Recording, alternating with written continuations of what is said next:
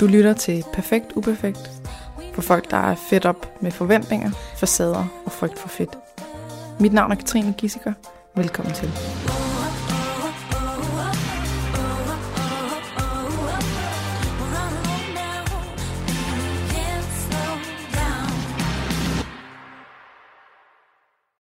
Velkommen til dig, Nadja Wienberg, til min podcast Perfekt Uperfekt. Tak, Katrine, og velkommen til dig, Katrine Gissinger, til min podcast, Du burde ingenting. Tak. Hvor er det dejligt, at du kunne være her, og at jeg kunne være her. Ja, det er sådan en fornøjelse, at uh, vi begge to kunne være her Ja. i hinandens, Hinandens og vores podcast. egen podcast samtidig. Og det har vi ikke prøvet før. Det er øh, helt nyt at prøve at lave et, øh, et afsnit, der kan bruges begge steder. Men det var fordi, Ja. ja. vi tænkte, det der med op til to afsnit, som handler om det sammen, det virker dumt. Ja, det virker fjollet, hvis jeg skal sidde og introducere dig, og så bruger vi Ja. helt vildt lang tid på det, og omvendt, og så alligevel Ja. bare, ja, så siger de samme ting. Og så. nemlig. Work gør smarter, not harder. Woo! Ja. Nå, men hvem er, hvem er skal så starte med at øh, introducere os selv, eller den anden, eller Jamen, øh, jeg kan da godt starte, Ja. hvis det er. gør det? Øhm, jamen, øh, det er helt, helt mærkeligt, når, når man også ved, at det her bliver, eller når jeg også ved, at det kommer ud i min egen podcast, Mhm. mm-hmm. og så skulle sidde og præsentere mig selv, ja. kan jeg godt mærke. Men det øh, prøver jeg lige at abstrahere herfra. Ja. Men øh, ja, mit navn er jo Nadia Wienberg, og jeg er klinisk diætist, og øh, arbejder til daglig med klienter, der øh, rigtig gerne vil have mere madro. Øhm, og rigtig gerne vil have mere kropsro også, egentlig. Mm. Og, øh, og finde en balance mellem det her med mad, krop og vægt, og alle de tanker, vi nu kan, kan få i det her meget slanke fokus- fokuserede samfund, vi lever i. Øhm, og det gør jeg sådan set både med en til en klienter og gruppeforløb og øhm, podcast. Podcast. ja. Ja. Og så har jeg skrevet en bog, der hedder Du burde ingenting også. Det tænker Det er jeg nemt at huske. Ja, fordi at hvorfor opfinde noget nyt, Præcis. når øh, der er noget, der fungerer pissegodt. Og vi var faktisk, du, du var faktisk lidt bange for, at jeg tog den titel til min bog, fordi det kunne godt have heddet. Ja, jeg var, Jeg var ude i, så, at den skulle hedde noget, man burde. Ja, og jeg kan vi er huske, meget ens. at du... Øhm, jeg var jo også ved at skrive min bog, da du, du var alligevel nogle steps øh, Ahead. før mig, Mm. øh, eller hvad man siger. Øhm, og jeg kan huske, du, øh, du lavede sådan et, et opslag på Instagram, hvor man skulle gætte Ja. din titel eller et eller andet. Og jeg kan ikke huske, om du sagde, der var noget med B. Eller øh, fordi den, den Det, det er der, men det, Ja. det kan jeg ikke, nej, det kan Nej. jeg ikke huske, hvad sagde. Og jeg, ja, Du Bare- tænkte bare, du gør det ikke. Jeg tænkte Gør- så meget, du gør det ikke. Fordi jeg havde jo ikke afsløret min titel for nogen Nej. nu, fordi at jeg stadig var sådan lidt i den der skriveproces, og jeg var ikke Mhm. sådan helt klar, øh, jeg var ikke nået så langt. Og ja, der, der gik alligevel nogle dage, fordi du havde det som sådan en eller anden form for konkurrence, hvor man Mhm. så skulle komme med sin bud, og, jeg, og det var sådan, jeg ved ikke om det var over en weekend eller et eller andet, det var også noget tid siden, og Ej, jeg er bare havde så ondt i maven, og jeg var sådan, hvis hun gør det, sådan alt mit falder bare til jorden. Ja. Men det gjorde det jo så ikke, Nej, så det var heldigt. og der var faktisk overraskende mange, der gættede titlen. Er det rigtigt? Altså sådan ordret. Det er bare at tage sig sammen. Ja, Nå. ja, ja. Det er også en god titel, ja tak. synes jeg. Jeg var også ude i sådan noget med burdebyrden, eller Ja. øh, du skal bare, eller et eller andet. Mm. Men ja, ja. Så det, det, det, vi kan sige om det, det er, at vi tænker meget ens. Vi, øh, Det vi give os. arbejder meget på samme måde, og Ja. øh, derfor er det også, altså, jeg, jeg kan rigtig godt lide at snakke med folk, der jeg er enig med. det er virkelig den nemme, den nemme vej. Så Ja. det er pissefedt, det. Øhm, Men vil du så Ja. ikke fortælle? jo, Hvem? jeg, er, jeg er, har taget ernæring og sundhed, så det er sådan den samme, bare ikke diætistlinjen, øh, sundhedsfremlinjen, og jeg har også skrevet en bog. Det er bare tage sig sammen, og øh, arbejder også med madro, og jeg har også en podcast. Ah, men det er næsten uhyggeligt, hvor meget Det er øh, det faktisk. der bare er en til en copy. Men det er også Ja. fedt. Det er også Det er fedt, mega at vi så... Øhm, noget, jeg er virkelig glad for, som jeg synes, der er meget af i vores felt, og i hvert fald med det, den måde, vi arbejder med sundhed på, det er, at, at vi, øhm, vi støtter meget hinanden, og vi ser meget hinanden som, som kollegaer frem for konkurrenter. Ja. Og det, det synes jeg er mega fedt, fordi på den måde, så får vi jo også bare løftet i flok, og der er helt sikkert mange, for eksempel, der lytter med på vores begges podcast, Mm-hmm. øhm, som så måske heller ikke lige behøver at lytte til afsnittet gang to. men, men vi rammer jo alligevel også nogle forskellige. Altså, Ja. så, så vi har et felt, der ligesom, øh, hvis man har de der to cirkler ved siden af hinanden, og så er der noget, der overlapper, ja. så er der en del, der overlapper i vores cirkler, men der er også noget, der rammer udenfor. Det synes jeg er fedt, Mhm. mm-hmm. fordi på den måde rammer vi bredere, i stedet for så at, at udkonkurrere hinanden, eller i hvert fald Ja, ja, prøve på det. Ikke? Ja. Så, så det synes jeg bare er mega fedt, og jeg er virkelig glad for. I lige måde. I lige måde. Og jeg synes, jeg synes heller ikke, at jeg... Øh, altså, jeg synes, du er en af dem, jeg godt kan fortælle øh, ting til, af ting, som jeg måske har lidt svært ved at sige højt. Altså, Det det er sådan en... Øh, ja, en tillidsting. Altså, og det det tænker jeg lige, jeg vil starte med at sige, at, øh, at vores emne i dag, det er vægttab versus madro. Og det er fordi, at det er, øh, det er den evige konflikt, især når man arbejder med de ting, vi gør. Øh, og der var bare på et tidspunkt, det er bare lige for at, at vise relationen mellem os, at der var på et tidspunkt, hvor jeg havde, jeg var, jeg var helt nede, jeg var blevet helt ramt, det var der, vi var på café, ikke? Mm. øh, af at jeg ligesom, fordi jeg blev så irriteret, når, øh, når mine klienter, de ligesom var sådan, ej, men nu vil jeg gerne tabe mig, eller øh, nu, øh, jeg synes ikke, vi skal arbejde med det her, fordi at, øh, nu, jeg vil være tynd, eller altså, og så troede jeg ligesom, at jeg måske, øh, måske faktisk ikke havde empati, når jeg blev irriteret på folk, fordi de gerne vil tabe sig, er det så fordi, at jeg faktisk lægger nogen empati, og at jeg måske så, så er jeg faktisk enormt uegnet til at være vejleder eller whatever, øh, hvor at vi så mødtes, og hvor jeg bare var sådan, måske skal jeg stoppe med at klienter, fordi jeg, er jo tydeligvis, og man kan jo ikke sidde og blive irriteret, og, sådan, og der fik du den lige vendt om til at sige, mm, jeg tror måske ikke, det er, fordi du mangler empati, jeg tror måske, du har lidt for meget empati. Altså, at det handler om, at du, du ved, at det måske er skidt for dem. Eller du har i hvert fald en opfattelse af, at det er skidt for dem. Mm. Og, og du vil dem det bedste. Og derfor bliver du irriteret. Ligesom hvis man ser du ved, en eller anden, en, ens veninde gå tilbage til den der eks, der var Mm. øh, en idiot, ikke? Altså, så bliver man irriteret på veninden. Men det er jo ikke, fordi man ikke holder af hende. Det er fordi, at man gerne vil hende det bedste. Ja, Og det var meget øh, mindblowing for mig, at sådan, Ej, det er jeg Nå så ja, okay. Så kan godt være, jeg, det er okay, jeg fortsætter mit arbejde, og jeg ikke bare en fucking... Øh, Ja. ja, Tak fordi du fortsatte med det. Jeg kan så Åh, godt huske det. Tak fordi du greb mig der. var Skulle det være en anden gang? Altid. Always. Ja. Men Nå. inden, fordi du har også Ja. meget ret i, vi snakkede om, at emnet i dag netop skulle være vægttab øh, versus med ro, og den her Mm. mm. konflikt, der kan være imellem det, når man ønsker det ene og det andet på samme tid. Men jeg har jo en ting, og nu kommer der udspillet øjne derovre fra. Jeg er meget spændt på, Jeg har jo en ting i min podcast, som jeg tænkte, vi godt lige kunne inddrage her. Ja. Øhm, for jeg plejer altid at spørge mine gæster om, hvad deres forhold til ordet burde er, og jeg kunne enormt Mm. godt lige tænke mig at spørge dig om det, hvis, jeg, hvis det er Ja. ja. Så hvad mit forhold til burde er? Ja. Øhm, jamen sådan, fysisk så er det sådan, du ved, jeg kaster op indvendigt øh, i, i munden, og, og vender ligesom vrangen udad, øh, når jeg hører det ord. Og det, jeg, har, jeg har det ikke i mit ordforråd længere for mig selv. Og jeg lægger rigtig meget mærke til, det, når andre siger det ord, hvor jeg sådan, øh, oh, skulle vi lige tage fat i den? Fordi for mig er det øh, det modsatte af alt, hvad der handler om øh, at, at hvile sig selv, og at øh, kunne tage sine egne valg, og have tryghed i livet, og robusthed, og øh, alt, hvad der er, der giver trivsel, der er det det, det modsatte. Fordi jeg tror på, at alting handler om, om vi føler, at vi selv kan bestemme, eller om vi føler, at det er nogle andre, der bestemmer. Og ordet burde og nødt til, skal og må ikke, det er for mig de der ord, der indikerer, at det er overhovedet ikke dig, der lige nu sidder bag rattet og styrer. Hmm. Nu er du bare passager i bilen og bare må se til og sige, nå okay, så må vi jo se, hvor det ender. Nå, men man skal jo gøre det der, og jeg, jeg skal jo det der, og ej, jeg burde også gøre det her, og hvis jeg ikke gør det, så skal jeg have dårlig samvittighed og sådan noget. Så øh, det er mit forhold til det. Mhm. Indvendig opkast. Ja, den har jeg alligevel ikke hørt. Jeg har hørt en del definitioner på, eller sådan personlige oplevelser med ordet burde, men ikke lige den der. Den er Nej. ny, så øh, tak for at bidrage med den til Jamen, podcast. øh, jeg tænker, det var et malende billede, mm, det var det. som alle kan bruge derude. Mm-hmm. Forestille sig mig, der sidder og kaster op. Ja, har du andre ting, som Nej, lige skal... øh, nej, jeg plejer bare lige at spørge min gæst om det, jeg tænkte, det skulle du da ikke slippe for. Ja. Nej. Nej, så det var bare lige det.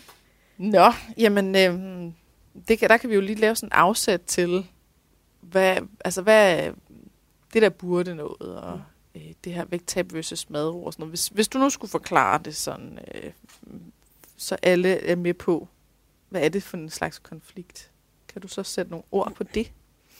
Jamen altså, mm, jeg tror mest, jeg kan forklare det ved sådan det, jeg oplever, og mine klienter oplever. Mm. Øhm, fordi at rigtig mange af de klienter, der kommer til mig, øh, har en historik, en vægttabshistorik, eller i hvert fald et forsøg på at tabe sig. Øhm, og det vil sige, at de måske har en 5, 10, 15 års erfaring med vægttab, mm. hvor at de har tabt sig, og så efterfølgende taget på igen. Øhm, og det er de på en eller anden måde løbet tør i nu, og er træt af og drænet af, og så derfor så kommer de til mig, fordi at nu har de fundet ud af, hvilket der også er flere og flere, der taler om, at der jo også er et alternativ til måske bare vil tabe sig, det er at finde ro omkring sin krop og sin vægt. Og øh, måske er de også oplyst omkring, at det faktisk på mange områder kan, kan medføre en sundere krop og et mm. sundere sind og et mere roligt sind. Og så derfor så kommer de nu til mig med et håb om, at de gerne, altså, eller et ønske om, at de gerne vil have det der med ro. Mm. Øhm, men fordi at de har den her historik med vægttab med sig, så kommer den nogle gange og blander sig. Mm-hmm. Øhm, og fordi at vi, nu ved jeg ikke om jeg taler internt, men lever i et meget vægtcentreret samfund, der hele tiden har fokus på den slanke krop og på hvordan vi skal se ud og fokus på diæt og alle de her ting, øhm, så vi hele tiden bliver eksponeret for det, den slags, jamen så på et eller andet tidspunkt, så, så blusser den, det her vægttabsønske op igen. Mm-hmm. Og så er det, det går ind og konflikter med den her madro, som de gerne vil have, som handler mere om at spise frit og være mere, øhm, forstå mig ret, ligeglad med, om det, de spiser, kan gøre, at de tager på af det. Mm-hmm. Og det er jo ikke fordi, at de så bare tager 20 kilo på fra den ene dag til den anden, men, men er sådan lidt mere i ro om, at det er faktisk okay, mm. hvis min krop ændrer sig en lille smule, fordi det har ikke noget med mig at gøre som person, det ændrer ikke på min værdi osv. Mm. Så den her det her ønske, altså at komme et ønske om gerne vil have madro, men stadig have den her bagvedliggende, øhm, eller det bagvedliggende ønske om også at tabe sig, fordi vi hele tiden bliver eksponeret for, at det er det rigtige at gøre. Mm. Og så er det, det går ind og, og, og mismatcher, fordi vi kan ikke på den ene side sige, jeg vil gerne spise frit, og på den anden side øh, sige, jeg vil gerne, øh, jeg vil rigtig gerne tabe mig, og jeg vil gerne gøre det med den metode, som er underlagt regler og restriktioner, fordi det går i, er i modstrid til at spise frit. Mm-hmm. Øhm, så, så det er sådan min måde i hvert fald at forklare klare det på. Nu ved jeg ikke, om det gav, om det gav mening. Ja, um, altså det er jo også bare, når vi siger ordet madro, så fordi vi er så inde i det, så kan det godt ja. være, hvis man er udefra, tænker okay, det er for mig et ord, der handler om, at, folk, at børnene skal være stille, når vi spiser. Ja, helt skal have noget madro, ikke? Altså, ja. og det er sådan, prøv at få et nyt begreb ind her, bare for at, øh, ja. Ja, så kunne du øh. måske ikke have lyst til at, at forklare jo. emnet, eller øh, begrebet madro? Ja, altså du, du snakker om at spise frit, og det er, altså, det er jeg egentlig også med på. Og, og det er mest alt det der med, at, at alle de der tanker om mad ikke øh, fylder. Så at det er, altså det er både noget med at ikke at være bange for at blive sulten. At sige, hvis jeg bliver sulten, så finder jeg bare noget at spise. Og hvis der ikke lige er noget, så skal jeg nok få noget på et andet tidspunkt. Og det, det er bare ubehageligt. Og så, øh, så behøver jeg ikke gå rundt og, og ligesom planlægge hele min dag ud fra, at sørge for aldrig nogen, som bliver sulten. Eller øh, at alle de der regler, man har for, hvornår man skal spise, og hvor meget man må spise osv., at de begynder at blive mere og mere opløst. Og øh, at man så nogle gange, så er det du ved, grøntsagerne, man har lyst til, andre gange, så er det øh, chipsene, og nogle gange spiser man og nogle slik til aftensmad, og andre gange, så spiser man helt almindelig øh, du ved, at tallerken, y, tallerken.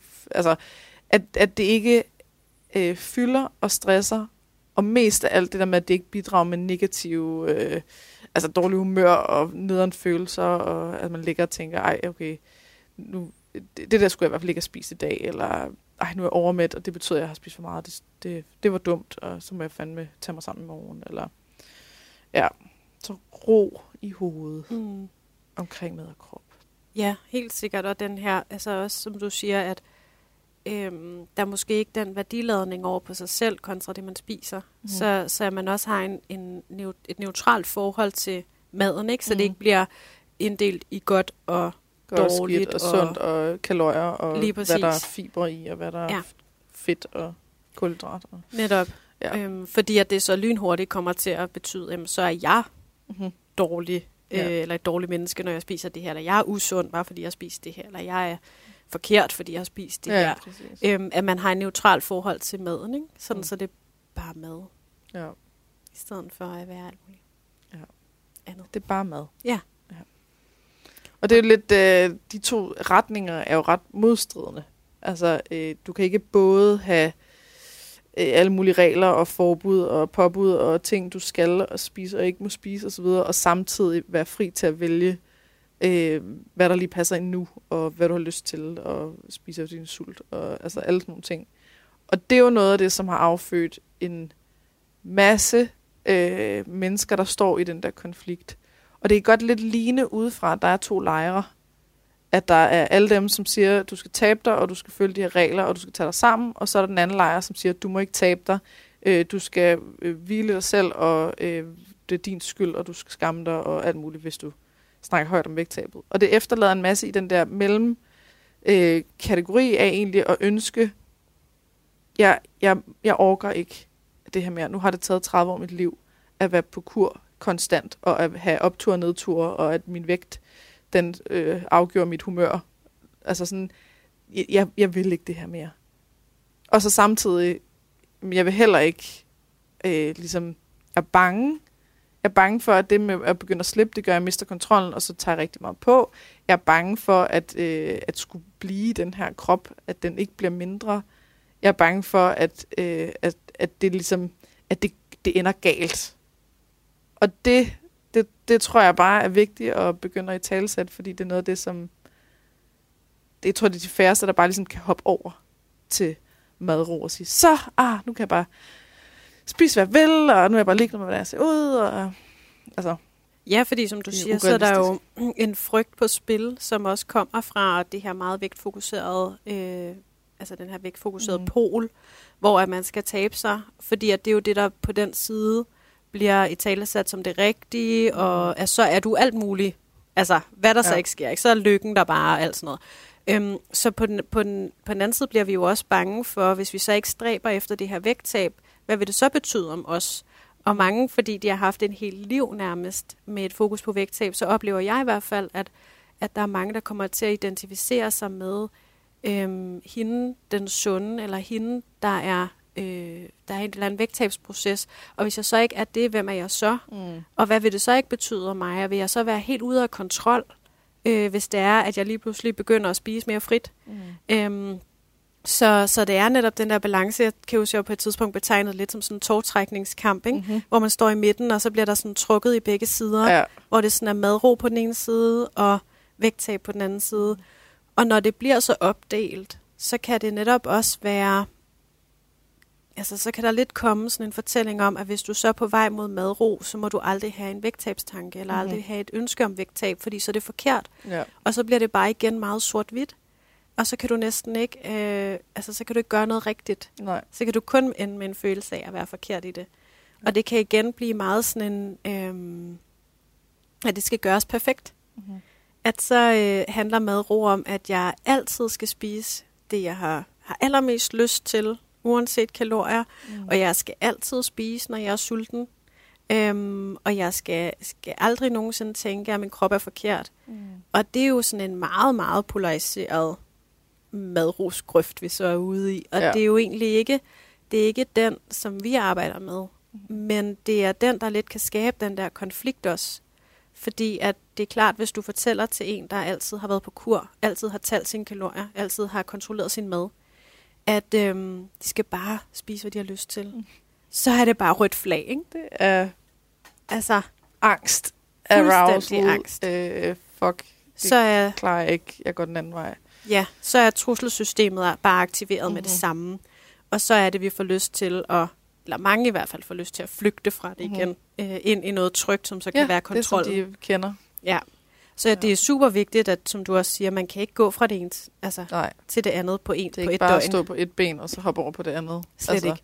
Vi står på det ene ben, og så er vi nødt til at få det andet ben stille og rulle ned mod jorden. Mm-hmm. Og til sidst, så kan vi måske begynde at sætte lidt vægt på det Ja. andet ben, og så have en ligelig fordeling, og måske kan vi på et tidspunkt løfte det af, i første ben Ja. lidt, ikke? Ja, lige præcis. Og så finde, finde ud af, hvad for en balance der lige er. Mm-hmm. Fordi i min verden, øhm, og når jeg arbejder med mine klienter, så er, når vi arbejder mod med ro, så er vægttabstanker sådan en naturlig del af Mhm. det. Altså det er ikke noget, vi ikke må have. Ja. Vægtøgningsfrygt. Vægtøgningsfrygt Ja. ja. er også det, og måske også sådan der vægtøgning. Altså det, Mhm. og det er noget, vi skal snakke om, fordi ellers så bliver madro lidt sådan glorificeret som noget, altså at det bare er, du ved, himmelsk at være der, ikke? Mhm. At det er bare sådan, ah, der er bare dejligt, og det tror jeg, det er for de færreste. Og især hvis vi tror, at madro handler om aldrig at have en, en tanke om en gulerod er sund, og kage er usundt. Nej. Det vi er vokset op med, det vil vi alle sammen have, men det er snarere at gribe de tanker, Mm. og så være opmærksom på sådan, hov, fjollegøj. Nu Ja. kom du lige til at tænke på det der igen. Men, og det er naturligt, og det er Mm. okay, og det betyder ikke, at det er farligt. Men altså, jeg ved godt, at, at gulerod ikke er sund, og kage er usundt. At jeg kan dele det op på den måde, at man ligesom fanger sig selv i det. Øhm, uden at gøre det forkert, eller farligt, eller forbudt, eller et eller andet, eller sige, nu er jeg helt øh, tilbage igen. Og det tror jeg bare, der er mange, der kommer til at tro, at når jeg har med ro, så er de tanker jo forsvundet. Ja.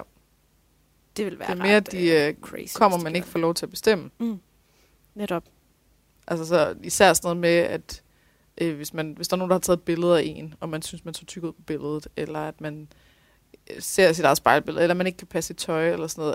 Altså det kan godt være sådan en, hvor man så bliver, bliver ramt af, ej, hvor øh, synes jeg, det er træls det her, og ej, nu, nu skal jeg altså tabe mig, og bare lige, skal bare lige 5 kilo, fordi så bliver alting godt, og altså at det så bliver, øh, bliver en ny trigger for skam, fordi man så siger, altså, Hey, nu, nu, nu er du fandme lige i gang med den her, det her madros-projekt øh, her. Øh, nu, for helvede, nu står du igen og skælder dig selv ud, og det var lige præcis det, du ikke skulle gøre, og det er kraftet med det er så typisk dig, du altid skal fucking fejle i sådan noget.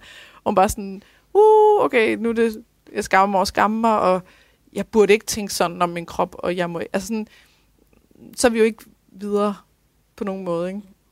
Men hvis man kan lære at se øh, de der tanker, og tænker, åh, nu kan jeg mærke, at nu begynder jeg at virkelig sådan længes efter at lige, bare lige lidt mindre mave, eller øh, nu, nu, nu har jeg simpelthen, nu trænger jeg til at, at lige holde igen med de her søde sager, eller sådan noget. At man måske øh, kan se dem komme, og have, lige have en lille dialog med dem, og så at de ikke får lov til at bestemme, hvad man så gør. Så man kan godt have tanken om, så starter jeg på, så i morgen der vil jeg faste, eller der vil jeg du ved, træne ekstra meget, eller øh, der vil jeg kun spise grøntsager. Men at man så ikke gør det. Mm. Altså, man ikke følger de der tanker, ikke? Mm. Så kan man hurtigere og hurtigere, jo mere man har øvet sig, jo, hurtigere kan man ligesom lade den smutte igen. Især når man- sig. Måske har forstået, hvad der ligger bag. Mm. Fordi vi snakkede lidt om, at der, kan, der er meget frygt forbundet med at gå fra øh, vægttabsfokus, hvor kontrol, restriktioner, det trygge for mange Mm. i gåsøjne, ikke? Og så til et mere madro fokuseret spisemønster, mm. at der er meget frygt. Så det der med sådan at vide, at når jeg får de der vægttabstanker, eller tanker om at kontrollere eller kompensere, eller hvad det kan være, er så bare sådan, nå, det er den, det er jo fordi, Ja. den er bange for det her, fordi den har den øh, virks... Den har lært, at det den har lært det forkert. Færdigt at tage på. Ja. ja. Og så har jeg, altså du ved, hvis, jo mere opmærksom man bliver på det, jo bedre kan man jo have den her dialog med sig selv. Mm. Men det der med at vide, at det er bare fordi, der er en del af mig, der er bange lige nu. Og måske ved jeg, hvad det er, den er bange for, måske ikke. Mm. Men altså ligesom kunne kigge med lidt mere sådan omsorgsfuld øjne på Lille det, øjne, Ja. i stedet for bare at hoppe med på frygten. Mm-hmm. Og det er jo noget af det, som det også handler om, netop som du siger, med at balancere de der ben der, ikke? Mm-hmm. Øh, og det er jo rigtig meget at kende til, hvad der sker inde i sig selv.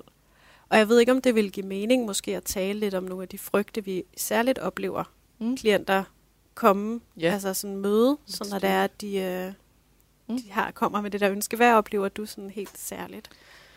Øh, det er altid frygt for at tage på. Så det er klart. Men hvis man så graver mere i det, så det er jo, det er jo næsten aldrig, hos mig er det i hvert fald næsten aldrig noget omkring sundhed. Og det er næsten aldrig noget omkring øh, noget upraktisk. Altså, øh, jeg er så bange for at tage på, fordi så kan jeg ikke længere sidde i flysædet, eller være i kajakken, eller altså, det, det er sjældent det, og selvfølgelig kan der være noget med, at i det er ærgerligt, at der er så meget af mit tøj, jeg så ikke kan passe, fordi det er noget fedt tøj, som jeg ikke bare kan gå ud og købe igen og sådan noget. Men det, vi skal, hvis vi graver nok i det, så er det altid det der med, at altså, så er jeg ikke god nok, så hvis jeg tager på, så er jeg, så er jeg simpelthen mindre værdig øh, til livet og de gode ting. Så du ved, min eksistens, eller sådan, den, er, den, den hviler ligesom på, at jeg skal øh, hele tiden tabe mig, eller øh, holde vægten, mm. som, som minimum. Ikke? Og bare aldrig nogensinde tage på. Og det blev meget let sådan en... Øh, øh, øh, altså, at man, det, at man næsten synes, jeg lyder som en idiot, hvis jeg spørger, hvorfor, altså, hvad, hvad, vil, hvad vil være så slemt ved at tage på? Altså, det var sådan, øh, er du idiot? Altså, du spørger mig lidt, sådan, hvad vil være så slemt ved at dø? Eller, altså, som om det er sådan et helt logisk øh, øh, ting. Men det giver altid mening at, at grave i det, fordi mm. hvor ligger det egentlig henne? Det er meget sjældent, at man kan sige helt præcist, at hvis jeg tager på, så bliver jeg fyret. Hvis jeg tager på, så går min kæreste fra mig. Hvis jeg tager på, så, øh, så vil mine børn ikke have mig som mor.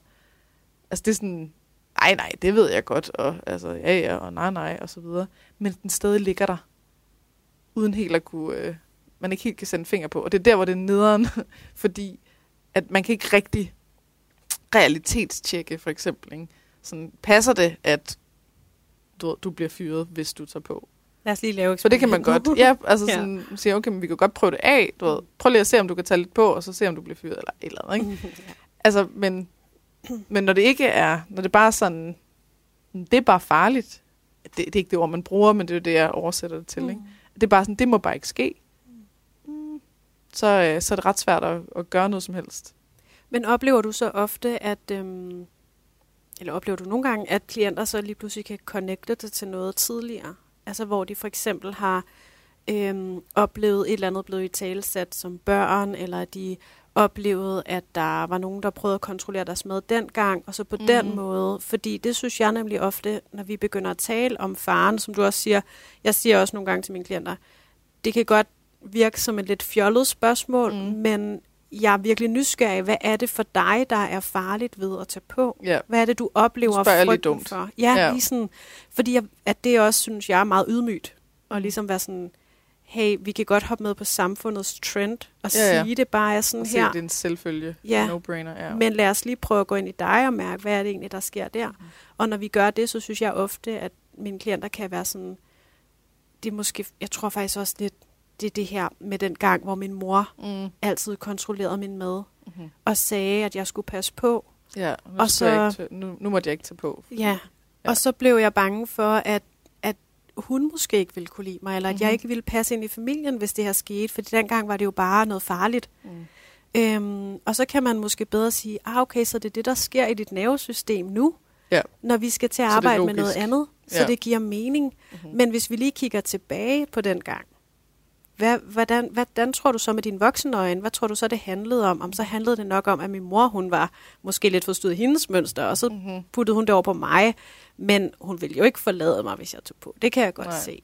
Okay, fordi så kan du bedre tale ind i den frygt, der så kommer op, og så sige, at det er faktisk i gåsøjne igen bare dit nervesystem, der reagerer. Mm-hmm. Og så kan man måske mere tale til den der frygt, der kommer op sådan, Nå, jeg er bange for at blive forladt, fordi den gang, mm. ah, kobling, ja. det giver mening, ikke?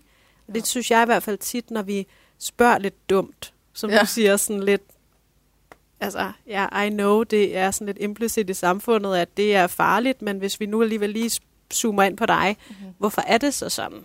Mm. Og det kan man jo også prøve at være nysgerrig på selv. Og være sådan, hvis man kan mærke den der frygt for vægtøgning, hvad er det så, man er bange for? Ja. Og hvis man bliver lidt irriteret, når, altså sådan bare over at skulle tænke det, for det er bare sådan, prøv at høre, det er bare fucking nederen at tage på. Jeg, jeg gider ikke at være tykkere. Altså, det, øh, stop det. dig selv. ja. øh, så kunne det være ekstra vigtigt, at man undersøger det. Fordi så er det så, så selvfølgeligt. Altså, at det, det, det bliver, og nu kommer jeg lige til at sige noget, jeg har sagt før, ikke? Øh, men de der no-brainer valg, hvor det er, vil du gerne tage på, eller vil du gerne ikke tage på? Eller vil du gerne tabe dig, eller vil du gerne øh, tage på? Eller, altså, du ved, det bliver sådan en, selvfølgelig der er ikke nogen, der går og tænker, ej, jeg vil... Det er der selvfølgelig dem, der er ufølge det ved jeg godt, men hvis vi lige snakker om vores almindelige klienter, der er jo ikke nogen, der tænker, Nå, det gør egentlig ikke noget, hvis jeg tager noget på. Eller, ej, jeg håber, jeg håber her meget, at jeg tager på. Sådan 5-10 kilo, det vil være, det vil være mega. Altså, det er der meget, meget få mennesker, der tænker, ikke? Men hvis man, hvis man prøver at grave i det og sige, jamen, hvad, hvad er det for nogle konsekvenser, det har og har haft, at du gerne vil tabe dig. Fordi så er det ikke længere gratis. Det er ikke længere, øh, vil du tage på, eller vil du tabe dig? Nu begynder det at være, øh, vil du have fokus på vægttab? Og at der så sker alle de her ting med, at du bliver enormt forstyrret, at din, din øh, kognitive kapacitet bliver brugt mest af alt på det, så du kommer til at have meget svært ved at følge med i livet generelt, og i forhold til at have et arbejde og have børn og alle de her ting. Måske er der noget med, at du kan give det videre til dine børn. Måske er der noget med, at din, der er rigtig mange oplevelser, du gl- går glip af, og måske har gjort det i 30 år. Du, du elsker at bade på stranden, men du har ikke gjort det. Eller, altså, hvad, hvad, når du ligger på dit dødsleje, jeg ved godt, den er, der er delte mening om den øvelse, ikke? men vil du så ligge og tænke, kæft mand, hvor ville jeg ønske, at jeg havde brugt mere tid på at tænke på vægttab? Øh, hvor ville jeg ønske, at jeg havde øh, gået glip af flere oplevelser, og blevet hjemme fra festerne. Og, altså, mm, der er så mange konsekvenser ved det, som jo er skjulte, fordi det er ikke nogen, vi snakker om generelt. Vi ser kun alt det gode ved at tabe sig. Ikke? Vi ser ikke alt det dårlige af at forsøge på det. Så bliver det pludselig lidt mere pest eller kolera, og det er bedre, end at det er no-brainer. Du vil gerne tage på, men kunne være der for dine børn. Det er lidt skarpt sat op, ikke? Eller vil du gerne øh, forsøge at tabe dig, og så øh, ikke være der for dine børn. Mm. Der er fede ting i at tabe sig. Der er fem også fede ting i at kunne være der for dine børn. Ikke? Altså, nu nævner børn, fordi det er næsten altid, øh, vi skal næsten altid ud i det, hvis folk har børn, at det skal være noget med dem, fordi at så, øh, så har man pludselig noget mere, nogle flere kræfter. Det kan i hvert fald være en stor motivation for mm. rigtig mange, ikke? Ja. Og som ikke andet, så jamen, altså, hvis jeg har svært ved at gøre det for mig selv, så kan jeg i hvert fald gøre det for mine børn. Mm-hmm. Ikke? Så er vi måske stadig ude i lidt yderstyret, men det er trods alt måske en bedre motivation end ja. Øh, ja, at skulle leve op til et eller andet samfundsideal. Ikke? Ja. Men jeg så også, øhm, eller jeg kommer sådan til at tænke på den det her sådan skildring af nogle øh, rigtig, jeg tror det er på Instagram, jeg så det på et eller andet tidspunkt, sådan nogle øh, rigtig øh, trænede mennesker. Ikke? Mm. Og så sådan det, man ligesom ser det er ligesom den her meget trænede krop, mm. og det man ikke ser, det er måske netop et forstyrret spisemønster, og måske endda en forstyrret metabolisme også, øh, at man er et måske rigtig sådan øhm, trist sind, måske næsten depressionsramt, øh, enormt meget øh, overfokus på mad og krop, mm. øh, netop den her isolation, måske også i sociale sammenhænge, fordi at det kan jeg simpelthen ikke overskue. Mm. Så alt det der med, at, at hvad er det egentlig, vi helst vil have, det er også det lidt det, jeg hører, du siger mm. nu, ikke? At vi skal kigge på, jamen, vi har selvfølgelig det her billede, man kan se, altså kroppen, man kan se udad til, men alt det, der sker inde i, det kan vi ikke se, og det mm. kan vi heller ikke se på hinanden. Så når det er, vi kommer til, og det gør man, det gør vi jo alle sammen som mennesker, sammenligne os med hinanden, så kan vi ikke sammenligne os med det, der foregår inde i, for det kan vi ikke se, og det vil folk gøre alt i verden, for man ikke kommer til at mm. se. Men det er altså ikke bare øh, lykken og, og tabe sig, det kan faktisk være virkelig, virkelig usundt, både mentalt en meget og... høj pris. Ja, det kan have en sindssygt ja. høj pris. Der er også, nu kan jeg ikke... Øhm, det er ikke sikkert, at jeg kan huske alle fire spørgsmål, men jeg arbejder jo meget med øh, ACT, mm. Acceptance and Commitment Therapy, og der er en, en øvelse, der hedder kreativ håbløshed, mm. som er fire spørgsmål, så det er jo rigtig flot, hvis jeg kun kan huske tre af dem, ikke? Øhm, men, øh, men som er ret gode, hvis man føler sig fanget i at gøre det samme igen og igen, og hele tiden søge det samme, øhm, selvom man kan mærke, at det koster en mere og mere. Mm. Øh, og så ligesom, det kan, det kan hjælpe til at skabe motivation til faktisk at prøve noget andet. Mm-hmm. Men jeg ved i hvert fald, første spørgsmål er, hvad har du søgt? Det kunne for eksempel være vægttab. Øh, så det næste spørgsmål er, hvad har du forsøgt? Det kunne for eksempel være ketokur, eller tælle mm-hmm. kalorier, eller detox, eller whatever det nu kan være. Og hvad har det kostet dig? Mm-hmm. Øhm, og det kunne jo netop være sådan det her med, faktisk kostede mig et afslappet forhold til mad. Faktisk også kostede mig nærværet ude i sociale sammenhænge. Faktisk kostede mig rigtig meget tid, rigtig mange penge. Det har kostet et helt parforhold, fordi det kan... man har fået det så skidt med sin øh, krop, Lige at præcis. man begynder at lukke af, og så begynder ens partner at reagere. Og til så er det endt i, øh, i konflikt. Og, altså, ja, ja, netop. Mm. Øhm, og, og det sidste spørgsmål, åh, oh, det kan være, at jeg kommer på det. Ja. Jeg kan faktisk ikke lige huske det. Men det er, men jeg synes egentlig også bare, at de tre spørgsmål er ret uh, tankevækkende. Mm-hmm. Det her med at kigge på, hvad er det egentlig, det har kostet en at gøre det her? Præcis. Og hvad er det egentlig, jeg har søgt? Så kan man jo også gå ned i, jeg har søgt et vægttab, men hvorfor har jeg søgt det? Ja. Altså, hvorfor var Hvad det, søgte det du var? egentlig? Ja, lige præcis. Og jeg søgte, at jeg øh, fik komplimenter. Jeg søgte, at jeg følte, at, øh, at jeg godt måtte øh, være der, at jeg var mere kompetent på mit arbejde, øh, at jeg noget helt almindeligt lavpraktisk med, at jeg bare kunne gå ind i en H&M og købe tøj, eller altså, Ja, Altså, eller og så At- grav endnu videre kan det også være, at man, øh, jeg søgte egentlig et, et nemmere liv, ikke? ja, at føle mig god nok. Mm. Mm. Føle mig accepteret Præcis. eller anerkendt i samfundet. Ja. Men jeg kan vildt godt genkende den her frygt, som du også siger. Altså frygt for at tage på, som Mhm. så i virkeligheden mere er en frygt for ikke at føle sig god nok. Mm-hmm. Øhm, og jeg tænkte, noget andet, jeg rigtig ofte oplever i forhold til det, det der frygten med at tage på, det er også, øh, som jeg nævnte lidt øh, tidligere, frygten for at miste min, min identitet. Mm. Fordi at noget, jeg oplever mange, det er at have koblet deres identitet op på deres krop. Mm-hmm. Og hvis jeg så tager på i vægt, hvem er jeg så? Ja, Fordi så er jeg jo udad til ikke hende den slanke, eller hende den trænede, eller ja, ja. hende den... hende, der altid siger nej til kage på arbejdet, Lige eller præcis. hende, der altid øh, løber 10 km om morgenen, eller ja, Så hvis jeg afviger fra det, hvem er jeg så? ja. Og der, øhm, der er det, det er jo et, altså, hvis man virkelig tager den ind og kigger på det, så er det jo faktisk rigtig, rigtig stort. Fordi så snakker vi lige pludselig om at arbejde med identitet, Ja. og ikke bare arbejde med mad. Nej. Og det er jo det, der er vigtigt også at huske, det er, når vi sådan, hvis vi hele tiden gentagende gange søger det her vægttab, så kan det altså godt være, der ligger noget ret stort underliggende, fordi så kan det være et spørgsmål om, jamen, hvem er det egentlig, jeg er, Mm-hmm. hvis jeg ikke søger et vægttab.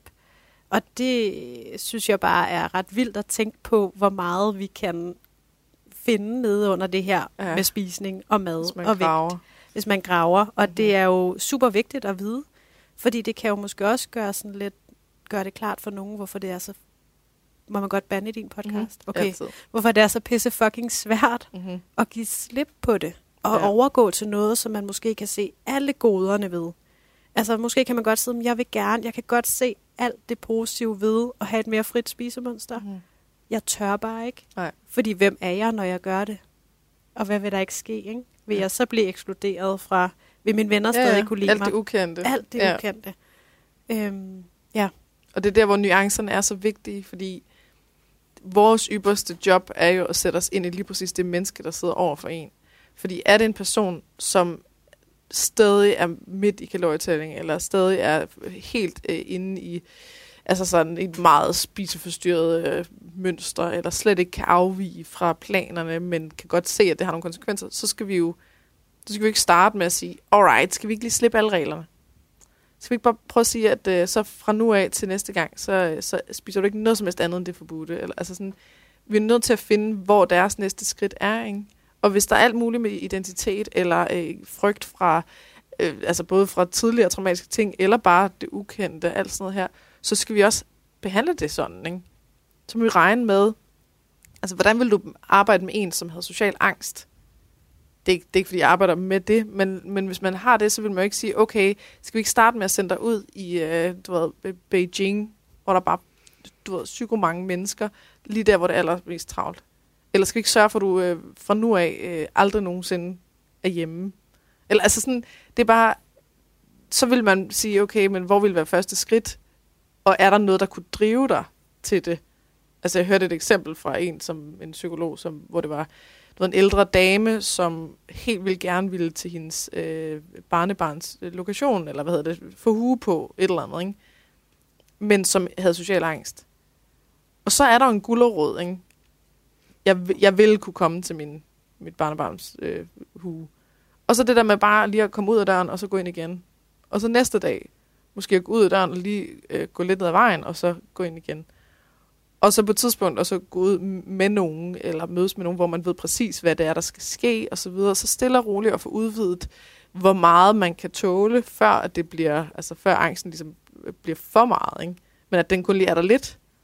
Og så når den bliver lagt, at man så tager næste skridt, og så vågner den, og så ned igen, og så videre, ikke? Og så kunne ende med at kunne komme til den der lokation, ikke? Translokation. Whatever. Det hedder translokation, ja. Men bare, at der er noget, der er et eller andet, der driver en, sådan så at det ikke, altså frygten ikke står alene, ikke? Men der både er noget, der er, der er, der er modstand på at gøre det, men der er også noget, der hiver. Mm.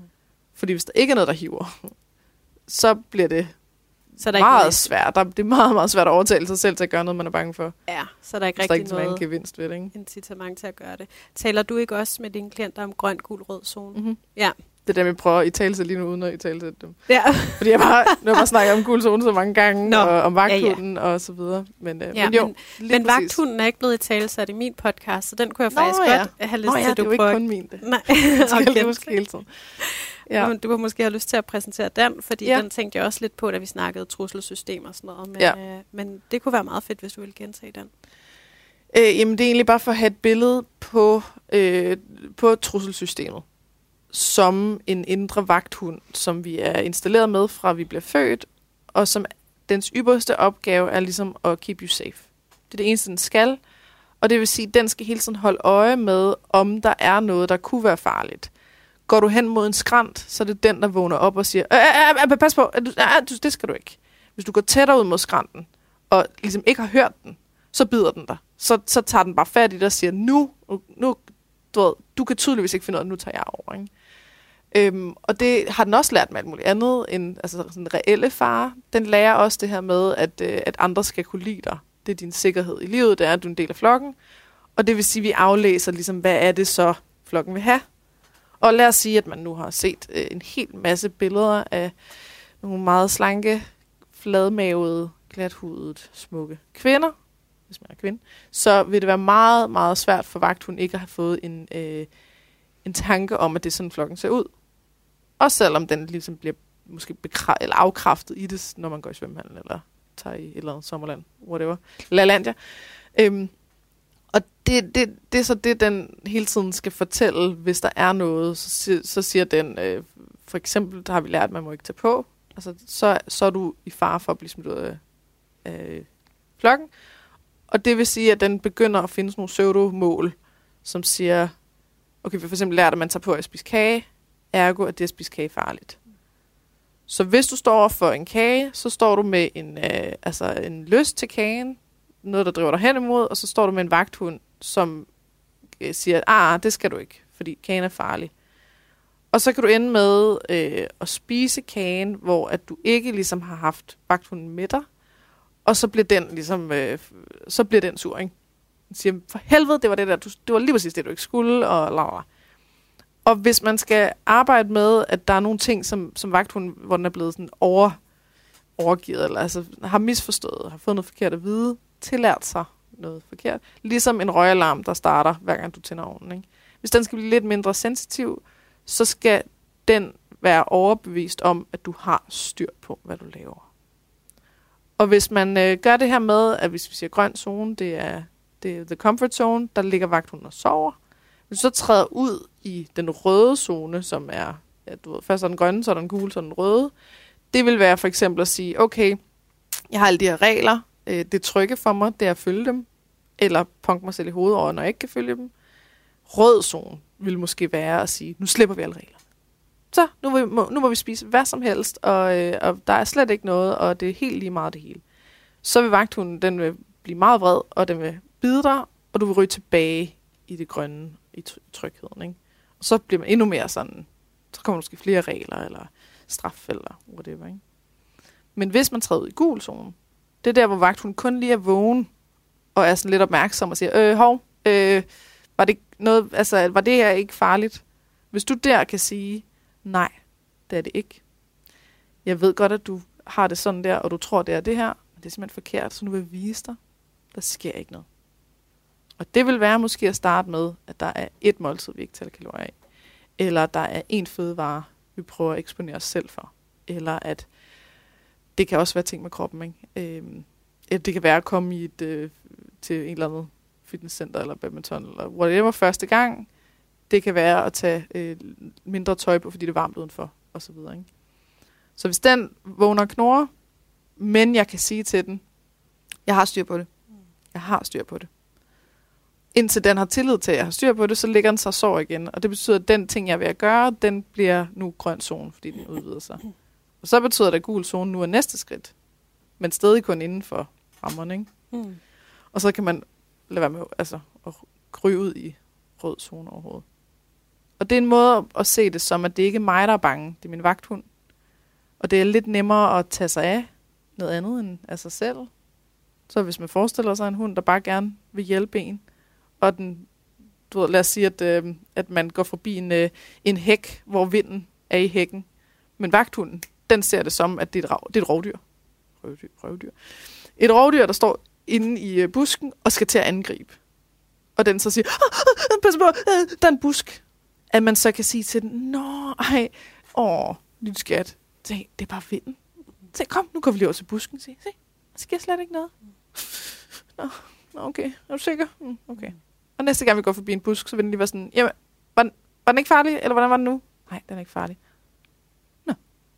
Og så på et tidspunkt kan vi gå forbi busken Mm. med vind og vislen og så videre, uden at den reagerer. Det var vagthunden. Mm. Tak. Meget kort. For- Øh, Det er så sjovt, sådan, når du sidder og siger det, så kan jeg totalt godt genkende det, med, altså, fordi jeg taler også rød, gul, grøn tone med mine mm-hmm. klienter. Øhm, og jeg taler også om det her, altså det er så bare meget sådan enten frygt eller kontrol, eller whatever det nu er, der blusser op, ikke? Mhm. Men det er bare sådan, vi bruger det samme teknikker, men måske med nogle og med forskellige... andre ord. Ja, det er bare meget interessant, synes jeg. Så der er sikkert også nogle af mine lytter, der kan genkende det, du sagde, bare med Mhm. nogle andre ord, og det er jo det, der er fedt, fordi at så kan det være, at det lige pludselig lander på en ny Mhm. mm-hmm. måde. Øhm, og jeg har også hørt mange, øhm, altså sådan selvudvikling, jeg, jeg hører sådan en selvudviklingspodcast nogle gange, øhm, og der er mange, jeg hører bare sådan psykologer gentagende gange tale om det her med at have noget og kunne sige højt til nu, for eksempel en partner. Hvis nu man har forstyrret spisning, og ens partner godt er klar over det, og man i et nu kan mærke, at jeg reagerer nu, der er noget, der er farligt for mig, Mhm. jamen så kan det faktisk være rart at sige til partneren, hvis man ikke rigtig kan forklare, hvad det er, så sige sådan, vagthunden er her. Ja. At bruge det sådan ret konkret, altså i stedet for at skulle til at sige, åh, det er også bare fordi, jeg kan mærke, at så er der noget med noget kontrol eller noget eller andet, altså ligesom sige sådan, vagthund. Ja. Ja. Eller hvis man har et eller andet andet, der giver mening, jamen, altså en hej eller mm-hmm. et eller andet, sådan, så der bare kommer et billede på, så, så partneren hurtigt ved sådan, nå, okay, godt, så, så er der noget, du har brug for for mig, for lige at få ro på vagthunden, eller måske de endda allerede ved, Ja. øhm, hvad der skal til. Jeg har for eksempel også en, øh, en klient, øh, der, der siger til, der, der bruger lidt det samme, når hun kan mærke, at der er en reaktion i hende, så siger hun højt til sin partner, nu gør jeg det her, og det må man godt. Og så bekræfter partneren hende i, ja, ja det må, det man, må man godt. Ja, Og det er sådan en, det er sådan Det en sætning, de er blevet meget enige om at have. direkte sprog til vagthunden. Ja, lige præcis. Mm. Altså sådan lidt ro på, ikke? Og, du, Ja. og så, det er jo noget, vi har rigtig ofte. Vi har jo brug for den der anerkendelse fra andre, eller bekræftelse mm-hmm. i sådan, ikke? Altså, Ja. det må man godt ikke. Ja. Og så den der sådan, jo, Jo, det må man godt. det kan du tro. Fordi det er sådan, Det er okay. Øh, for der er jo også mange af vores klienter, nu siger jeg vores, Mm. siger jeg bare lige, Ja, det gør du. øhm, der, der har den her tendens til at lave sådan en ekstern reference, fordi at altså sådan en, en bekræftelse af andre, søge en bekræftelse af andre på det, jeg gør det okay. Mm. Øhm, fordi at grunden, eller i hvert fald for mange, så, så er der også en mistillid til det, jeg gør, ja. og den måde, jeg spiser på, og at det, jeg gør, det er rigtigt, og det er det, der har skabt den der kontrol, fordi ah, der er en sikkerhed i, så gør jeg i hvert fald det rigtige, det som samfundet mm. siger. Men hvis jeg afviger fra det, så kan man godt have brug for den der sådan, bekræftelse, sådan, jeg er stadig okay, ikke? Jo, okay. Ja. Jeg er stadig okay, ikke? Ja. Jo, okay. Godt. Og ja, du kan stadig godt lide mig, selvom jeg spiser kage. Ja, okay. Ja. Eller det må man jo godt. Altså sådan, den der, som netop kan give den der øhm, tryghed i det nye også, Ja. når man så gør det. Det mener også, det er det, man kalder eksponeringsterapi. At blive ved med at sådan blive eksponeret for noget nyt, og prøve at opdage, om det er faktisk ikke farligt. Øhm, ja. Så, ja. Og, og, det, og det er ikke snyd. Altså, det må man gerne. Man må gerne tage alt den hjælp, man kan få. så gerne. Altså, det, øh, Brene Brown, hun beskriver det som de der permission slips, som, jeg tror nok, det, det er nok en større ting i, øh, i USA end der i Danmark, men sådan noget med, at man, ligesom hvis man får en øh, seddel med i madpakken, eller du ved, som, hvor man skal aflevere den til læreren, når man går i skole, hvor der står, øh, Katrine skal gå tidligt i dag, eller øh, Katrine må godt øh, et eller andet. Mm. Lad være med at deltage i den her time, fordi sådan sådan. Et eller andet i den dur, at det er sådan, sådan, et, sådan nogle permission slips, må man gerne lave til mm. sig Mm. selv, eller at, øh, at altså, man- det, det er samme tankegange Mm. at sige, jamen hey, det får lige noget udefra, der siger, ja, Ja, det er rigtigt. præcis. det må du gerne. Er du stadig okay? Er du stadig god nok? Er du stadig det hele? Altså, det ændrer ikke på dig. Mm-hmm. Ja. Og det er også en måde, det der med, øh, der er ret meget forskel på, hvis du for eksempel ser dig selv i spejlet, og du så tænker, ej nej nej, det der det går simpelthen ikke, og nu skal jeg tabe mig, og så videre. Der er ret stor forskel på, hvordan du oversætter det. Fordi hvis du oversætter det som, det er din krop, der er forkert, så er løsningen at ændre kroppen. Hvis du oversætter det som, det er min vagthund, der er bange, så er løsningen det er at skabe tryghed og, og gøre, gøre vagthunden tryg igen. Det kan du ikke gøre ved at tabe dig. Altså, fordi det er ikke en handling. Men du kan måske gøre det ved at sige, Høj, øj, nu, nu er du bange, var Okay, ja, men det er fordi, du har lært, at min krop, den er bare så farlig. Den er, fordi den er grim, og den er ulækker og alt muligt. Men ved du hvad? Det er han slet ikke. Ej, det er. Mm. Altså sådan, så man, altså man, man, man retter sig mod det, der løser problemet. Men spørgsmålet er så, hvad, hvad det er, man ser problemet som. Altså er, er problemet tankerne, mm. eller er problemet kroppen? Det giver to forskellige øh, ja, fokusområder. Ja. ja. ja. Mm. Ej, der var lige et eller andet, jeg lige tænkte på. Men, øh, ej, men det var, jeg vil egentlig også bare lige vende tilbage til det med, hvad, hvad det har kostet. Altså, mm. Det synes jeg bare var en fin måde at, øh, at sige det på, fordi det, altså, det, er, jo, det er jo det der øh, at begynde at gøre det tydeligt, at det er altså ikke gratis for dig at prøve at tabe dig hele tiden. Og i øvrigt også, at hvis man øh, har øh, vægttab på den ene side og madro på den anden side, så er det ret tit, vi tænker på det som, at hvis, hvis jeg begynder at fokusere, fokusere på vægttab, så, tager, øh, så taber jeg mig, og hvis jeg fokuserer på madro, så tager jeg på. Og det er bare ikke sikkert. Nogle af delene. Det, det, altså, der er mange, der tager på øh, i starten, når man begynder at arbejde med madro. Og det, det skal vi også være okay med, og der er nogen, der ikke gør det, og der er nogen, der stabiliserer alt det her. Men vægten skal være mindre vigtig. Ikke? Men det samme den anden vej. Altså, det at begynde at fokusere på vægttab, det er jo ikke ens betydende med, at du taber dig. Det kan også betyde, at du tager på. Det kan det faktisk betyde. Så du ved, madro kan godt gøre, at du begynder at tabe dig, og vægttab kan godt altså, gøre, at du begynder at tage på. Mm. Det, vi ved det ikke. Og lad os sige, hvad, hvad er din historik i at prøve at tabe dig? Altså har du, har du, siden du begyndte at ville tabe dig, har du så tabt dig lige siden? Eller du ved, har du tabt dig ned til et sted, hvor du ikke længere ville tabe dig, og så holdt vægten der? Mm, nej. Altså det, der er det er hele tiden backfired, ikke? Med, med vægtøgning. Mm. Jeg siger, okay, men så er vægttab jo ikke det samme som vægttab. Altså, eller vægttabstankerne er ikke nødvendigvis vægttab. Og det er jo faktisk også noget af det, de der spørgsmål, som for at vende tilbage til det, hvad mm. har det kostet dig? Ikke? Altså ja. sådan et fokus på vægttab kan godt have kostet dig nu siger jeg det ikke med en ladning af, at det er forkert, selvom mm. det kan lyde sådan, men det kan godt have kostet flere kilo. Mm-hmm. Og det er jo det, der er virkelig interessant ved netop at kigge på, hvad er det egentlig, jeg forventer. Ja. Og hvem er det så, jeg skylder skylden, øh, eller hvad hedder det, skylder skylden på, når det er, at det så ikke lykkes det, som jeg håber på. Fordi det er jo meget, meget sjældent, jeg får lyst til at, at sige aldrig, på kuren. Ja. at man siger, hov, det var faktisk metoden, der ikke virkede. Ja det var, oh, ikke, nej, det var dig, det der... var mig, der ikke kunne finde ud af ja. metoden, så jeg må jo hellere prøve igen, eller prøve noget andet, eller finde den, der så lige passer til mig. Ja. For det er jo også den fortælling. ekstra meget sammen, eller? Ja, så må jeg lige, og så bliver så den der bare... vagt, hun bare endnu ja. mere aggressiv, ikke? Øhm, så vi kan rette endnu mere ind. Men, men prøv at høre, vi bliver jo ikke, altså, vi går jo ikke tilbage, hvis nu vi for eksempel har sendt vores øh, bil på værksted, ikke? Mm. Øh, med, med bremserne ikke virker, så får vi bilen tilbage, bremserne virker stadig ikke ja. så siger vi jo ikke, Tænker man, ej, det må være dårlig, mig, der ikke hvor er jeg dårlig, at jeg ikke bremser i bilen. Det må, det, og det er nok også min skyld, at de gik i stykker i første omgang. Ja. Så går man jo ligesom tilbage og siger, hey, dude. Ja. De du skal sgu fikse mine bremser. Ja. Øhm, men det gør vi jo ikke, når det, er, det handler om en eller anden slankekur eller et eller andet mm. vægttabsforløb. Nej, fordi vi al- overvist... sig selv. Ja, og det er jo nok også, fordi vi har den her retorik i samfundet om, at det er easy peasy at tabe sig. Det handler bare ja, om indtag og mm. altså forbrug, og så er det bare dig, der er dårlig til at regne. Ja. Ikke? Eller til så eller bare doven, eller svag, ryggrad, som regnorm. Rådig, eller, eller... Vi kan jo alle de der vendinger. Der er jo en ja, grund til, at vi også faktisk kan slynge dem ud igen og igen. Ikke? Altså fordi vi ved jo, hvad det er, at der bliver, altså der, hvordan det bliver talt om. Mm-hmm. Og, og der er så mange usandheder i det, men jeg kan godt forstå, hvis man sidder og kommer til at putte skylden på sig selv. Men jeg synes virkelig, man skal prøve at være opmærksom på, at hvis der er noget her, der ikke har fungeret, så i stedet for implicit at sige, det er min fejl, det er min mm. skyld, det ikke virker, så prøv lige at være nysgerrig på, om det rent faktisk er metoden. Mm. Fordi det er ikke kun dig, det ikke virker for. Der er en grund til, at det er cirka 95 procent, der tager på igen. Mm. efter at have været på en slankekur.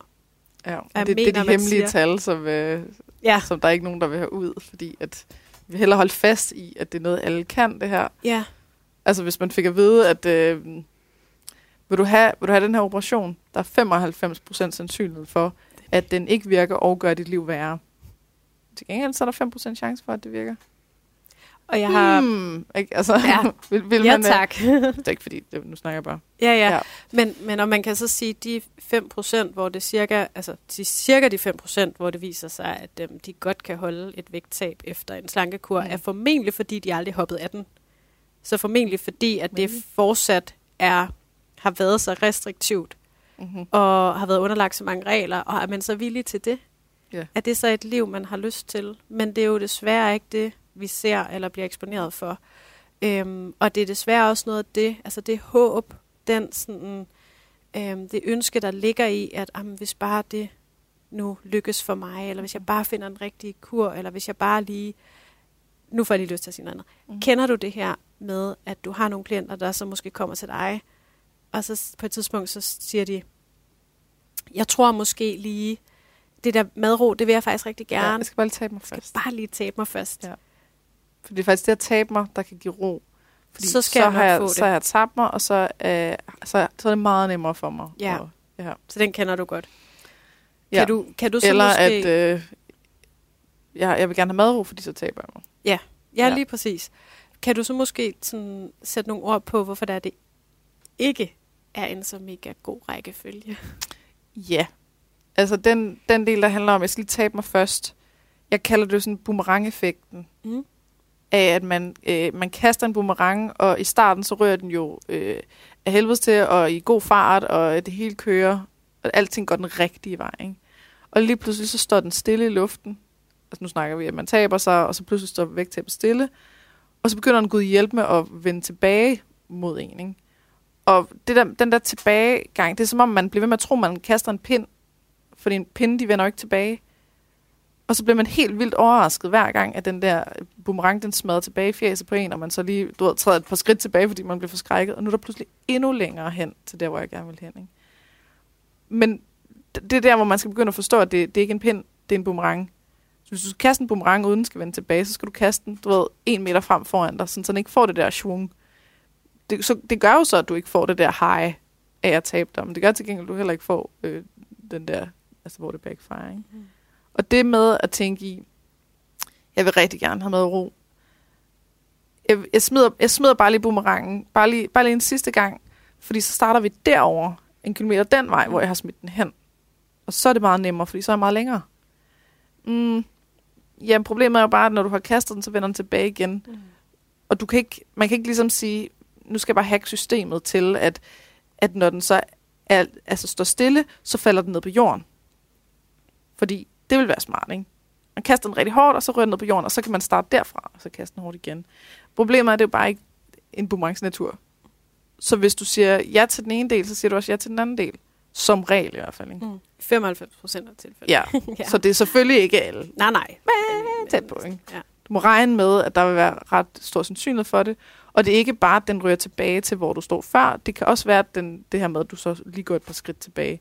Mm. Og så kan du stå igen og tænke, ej, okay, jeg vil rigtig gerne have mad og ro, men nu er, jeg, nu, er jeg, nu er jeg endnu længere væk fra målet, end jeg var før. Så nu jeg kaster den bare lige en sidste gang, og så, fordi så lander den dernede. Og så bliver det ved med at ske det samme.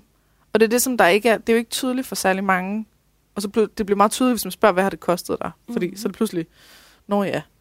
Og så kan man stå i situationen af, at man kan huske tilbage på første gang, man synes, man var tyk, som måske var, da man var øh, teenager, eller i starten af 20'erne, eller et eller andet.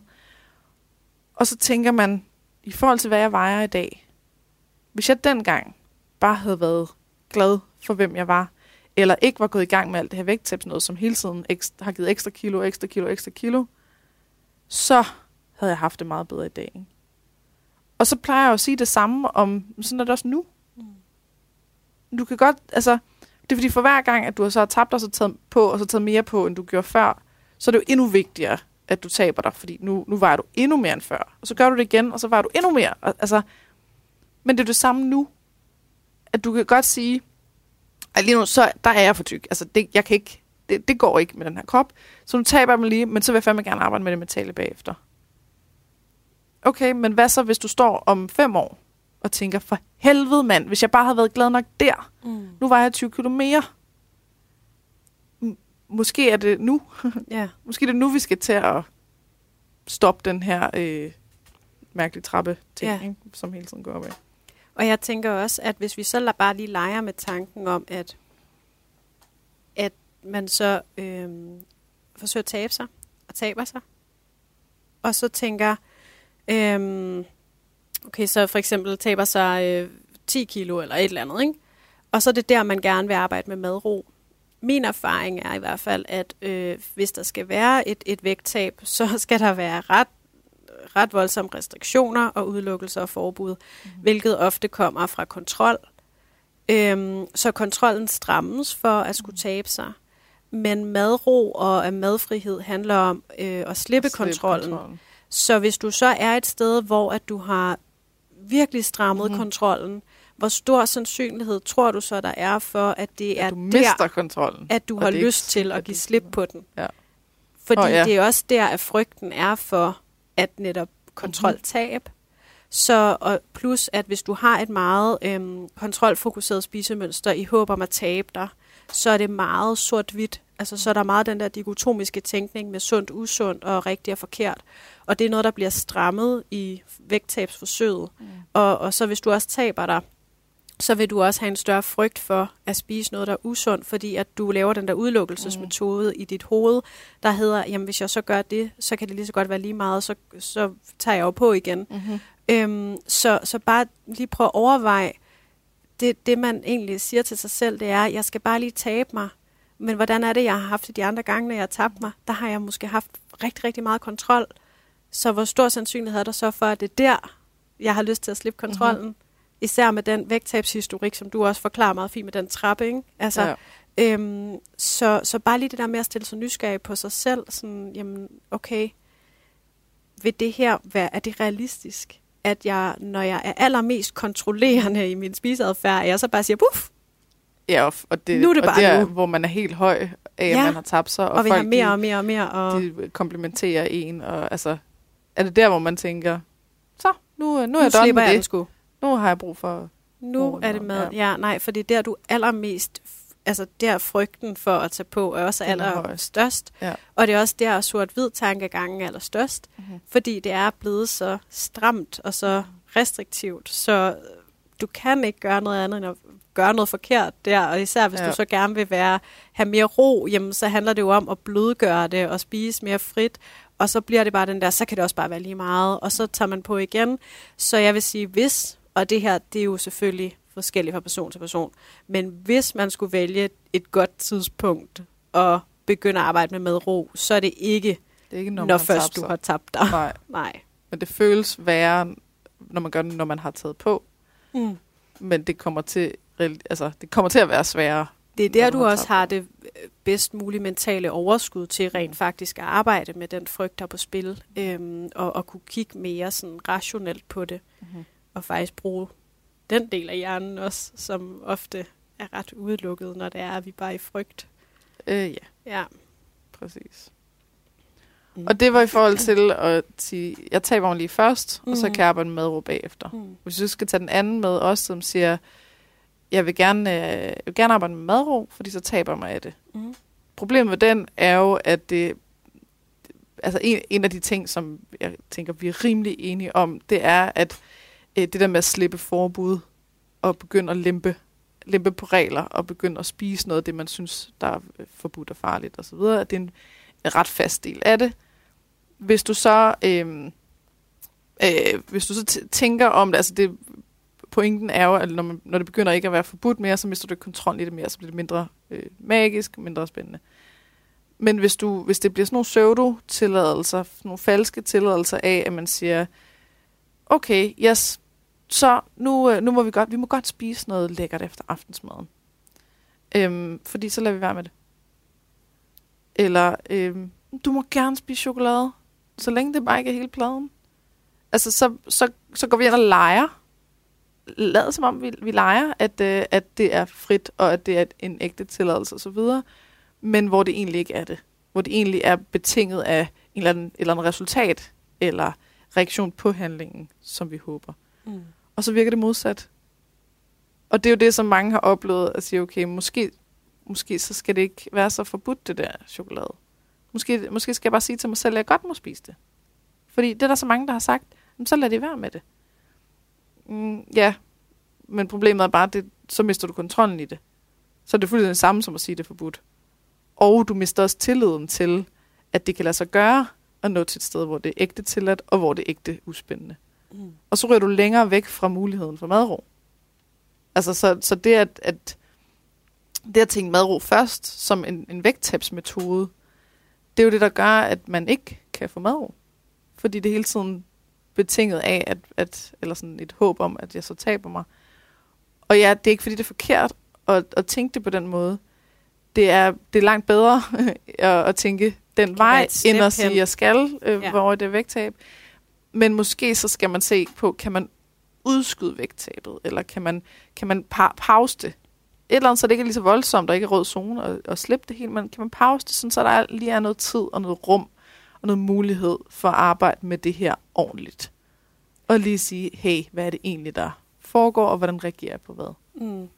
Det, som du taler om der, det plejer jeg også at omtale, som jeg tror, du sagde det også lidt, ikke? men at man kan jo godt have en betinget tilladelse til mm. at spise. Øhm, men det, som madro snarere handler om, er at have en ubetinget tilladelse, så du bare kan gøre det hvor som helst, når som helst. Men betinget tilladelse kan jo være et step hen mod ubetinget tilladelse. Så hvis Mhm. man går fra ekstremt restriktioner og kontrol, så kan det at sige, jeg må Jeg må gerne godt spise let. chokolade Mm. øh, hver aften i, i den her periode, så kan Men det at der er være en et step. på mængden. Ja, At det, det kan stadig er et step. netop. Det kan måske være gul zone på Ja. en eller anden måde. Men, men det, jeg synes, der er, er var ret vigtigt der, det er også ligesom at se på, fordi hvis man gerne vil tabe sig, og det anerkender jeg rigtig meget, at man kan have lyst til i det her samfund. Øhm, og vi kan også godt arbejde med at have nogle, en intervention, der har et fokus på en mulighed for at tabe sig. Mm. Men man skal være meget, meget klar over, at øh, vægttab er rigtig sjældent noget, vi har kontrol over. Mm-hmm. Øh, og det er vigtigt at i Det tale er sætte det over for. Det, Ja. Vi har aldrig kontrol over Nej. resultater. Jeg skynder mig altid at sige til mine klienter, at jeg kan ikke garantere dig noget Nej. overhovedet. Vi kan, jeg, jeg, hvis det er, at der er en, en klient, der rigtig, rigtig gerne vil tabe sig og gerne vil have det fokus, så i tale sætter jeg altid, hvad det er, der er for nogle parametre, der har indflydelse på vægtregulering. Mm. Og så kigger vi på, hvad for nogle af de her parametre, der er inden for klientens kontrol. Vi kigger faktisk på, hvad for nogle af dem er 100% inden for din kontrol. Sjovt nok er der ingen af de her parametre, der er 100% inden for din kontrol. Det vil sige, at du kan faktisk ikke 100% kontrollere din vægt. Mm.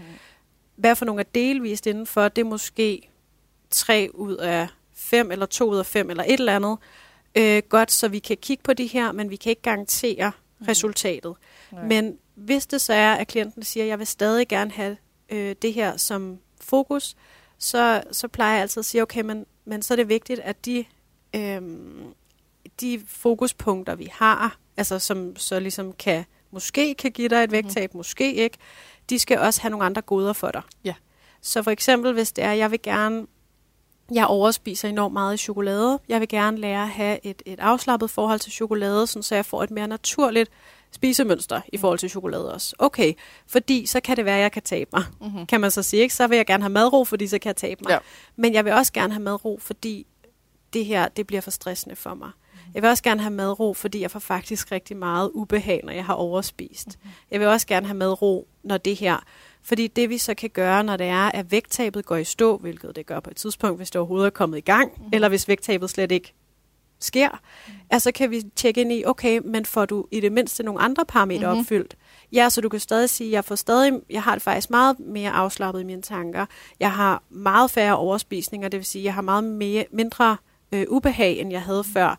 Jeg får ikke sure opstød længere. Okay, så er der stadig en grund til at fortsætte, ja. selvom at vægttabet ikke er sket. Og Ja. så på sigt, så kan det faktisk være, min erfaring viser, at vægttabet bliver mere og mere ligegyldigt Mhm. at opnå, fordi at der er alle de ud af, andre at man måske stadig godt kan leve det liv, man gerne vil, Ja. selvom man ikke har tabt sig. Eller lige pludselig, de stiller sig op på vægten og opdager, at de har tabt 5-10 kilo, whatever, men faktisk ikke har haft det overfokus på det, men bare været sådan, nå, Mhm. nå, okay, jamen, okay. Ja, Altså- og så er det en bonus, Og så er det bare det. og Ja. ikke det, der var ligesom... Så det der med virkelig at kigge på, at der også skal være nogle andre goder ved det, sådan, så Mm. vægttabet ikke bliver det eneste, den eneste grund til, at man Ja. gør, som man gør. Øhm, det er i hvert fald Fordi det er meget så usikker en gevinst. Og der Fuldstændig. kan ske det modsatte. Ikke? Ja, Så lad os sige, og at man, svinger jo hele tiden, den. hvis man nu har har arbejdet et halvt år med, med madro, og man har taget 5 kilo på, så er det stadig, altså selvom det var måske håbet var, at man har tabt sig, og der skete det modsatte, så skal der stadig have været gevinster undervejs, og siger, man kæft hvor er det rart, at jeg kan gøre det her, eller, men ja, jeg har taget på, men jeg kan meget bedre gå på stranden nu, end jeg kunne før, what the fuck, eller, Mm. ej, hvor var det hyggeligt, at jeg bare kunne sidde der øh, med mine veninder og, og, og være til stede med dem, i stedet for at al mit fokus var på den der chipskål, der var på bordet, eller hvad det kan være. Ikke? Ja. Så at man, man, det er også det, jeg, hvis, hvis, hvis konflikten er for hård, og man ligesom siger, det er simpelthen, jeg kan ikke, madråd er simpelthen bare ikke tilgængeligt. Vi er nødt til at arbejde med vægttab, så prøver vi at sige, okay, hvordan kan vi arbejde med det på den bedst mulige måde, eller den tryggeste mulige måde. Og sige, alle, altså vi har fokus på, på handlinger, og ikke på ikke-handlinger. Så i stedet for at tænke på, hvad du ikke vil, jeg vil gerne lade være med at spise chokolade om aftenen, jeg vil gerne øh, nøjes med en portion eller noget, så tænk på, hvad du gerne vil. Og det er ikke bare at sige, jeg vil gerne spise en portion, eller jeg vil gerne undgå chokolade eller sådan. Men lad os sige, okay, jeg vil gerne øh, bevæge mig mere. Jeg vil gerne spise frugt og grønt. Jeg vil gerne øh, kunne græde. Jeg vil gerne kunne tage lurer. Jeg vil gerne kunne gå tidligere i seng. Whatever. Altså alle de ting, man, som man, der ligesom er handlingsorienteret, hvor man kan øve sig på det. Og der er noget kompetence, og der er noget, øh, nogle ting, der er inden for ens kontrol. Måske i hvert fald. Og så ikke de der ikke-handlinger. Og når du så gør de ting, at der altid skal være den der, hvad er der en, er en anden gevinst end noget omkring vægt? Der er virkelig en, en gevinst i, at, øh, at jeg øh, ikke nu står og øh, at jeg ikke kommer for sent til den her øh, fødselsdag eller fest eller et eller andet, fordi at jeg har haft et meltdown over, at der ikke var noget tøj, jeg synes, der sad godt. Det er noget hen til et sted, hvor jeg siger, okay, ja, øh, fuck det. Ja, nu skal jeg fandme ud og, øh, og, og ved, fest alligevel, eller Mm. ej, der var virkelig en gevinst i den her øh, badminton-time. Hold kæft, hvor har jeg grint meget. Okay, men den, det, alt det grin, du har haft, det bliver ikke annulleret af, at du ikke har tabt dig af det. Altså, så, så er den, den øh, gevinst er i hus. Eller, ej, det var virkelig fedt, at, øh, at vi kunne få den her gode snak på den her gåtur, og jeg fik klaret mit hoved. Mm. Det er ikke en skid med vægttab at gøre, ikke? Det er jo det. Og alt sådan nogle altså non-scale victories og øh, ting, der ligesom, hvor man, man prøver at, at få fokus længere og længere væk fra vægttab, Mm. sådan så at, øh, at det ikke er vigtigt. Ja. Jeg har virkelig husket det der med, at det bliver altså ikke fjernet. Mm. Og, og sådan, om, hvad, fik jeg, hvad fik jeg ellers ud af det? Mm-hmm. Altså, så der er mange Præcis. flere goder. Jeg har også gjort det sådan, på et tidspunkt, så vil jeg gerne øh, dyrke mere yoga, Mhm. mm-hmm. fordi jeg klatrer ret meget, og i klatring er det ret fordelagtigt at være fleksibel, for eksempel. Ikke? Smidig. Ja. Ja, smidig. Så jeg tænkte sådan, øhm, hey, det er egentlig meget fedt at så begynde at lave noget mere yoga, fordi så kan jeg blive mere smidig. Mhm. Mm-hmm. Ikke?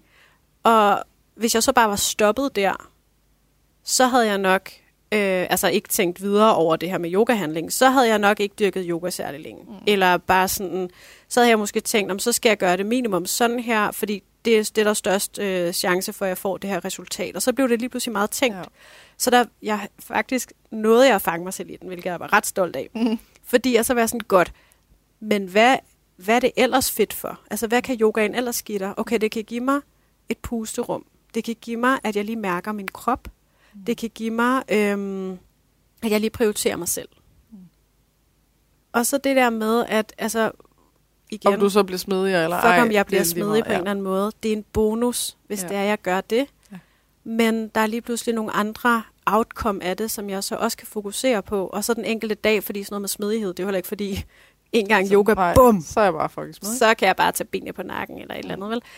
At, at man så ligesom kan sige, ej, hvor var det fedt, at jeg prioriterede mig selv i dag. Mm. Eller ej, hvor var det fedt, at jeg lige gav mig selv 10 minutter til lige at komme ned i kroppen. Mm. Øhm, og, og det kunne måske endda også gøre, at jeg tænker, de 10 minutter havde ikke behøvet at være en halv time. Mm. Det er 10 minutter, det er fint. Det var det, det blev til i dag, i stedet for, at det skal være en halv time. Ja, ja. Fordi så er der størst chance for, og så bliver det altså bliver så tænkt. Ikke? Ja. Øhm, og så er der, det ved jeg også, du har, har talt meget om, at det her med, hvor man sætter baren henne, mm.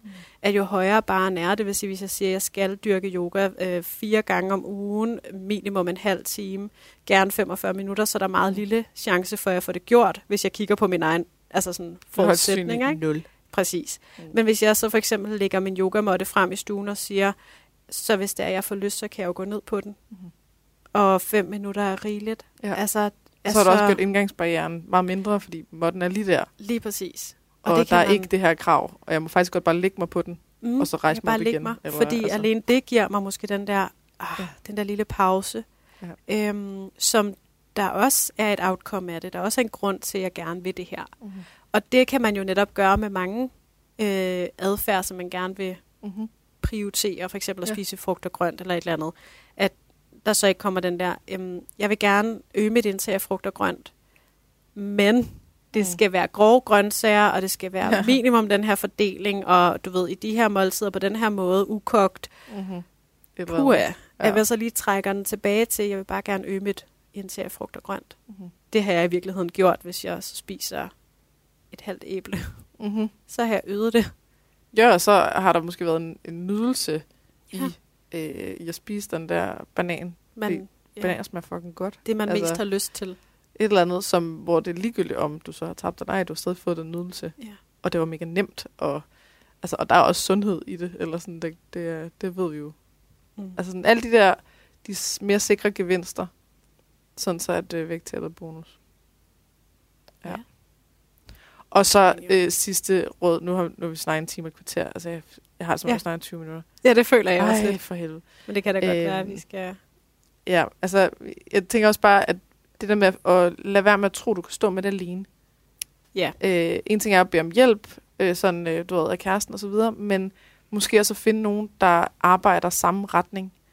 Og det kan jo både være en øh, professionel, eller hvad man skal kalde det, sådan nogen som dig og mig. Det kan også være et fællesskab, et madrofællesskab. Det, jeg ved ikke, om det er der endnu. Øh, jeg, er, jeg er i gang med at stable noget på benene. Fedt. Øhm, men, men at, altså, eller bare sådan en veninde, der også arbejder den vej. Eller, altså, man kan også være kreativ, ikke? Og sige, okay, kan man, kan man efterlyse nogen i en, hvis man har en Instagram-profil, eller man øh, har, går ind i nogle Facebook-grupper, eller et eller andet, og siger, hey, er der nogen derude, der, øh, der også prøver at arbejde mere den her vej? Øh, det, som og det kan være, at man har en eller anden fælles reference omkring en af os, eller øh, Monelsø, eller Marie Stenberg, whatever, at man så kan sige, okay, øhm, jeg kunne egentlig rigtig godt tænke mig nogen at støtte mig lidt op af.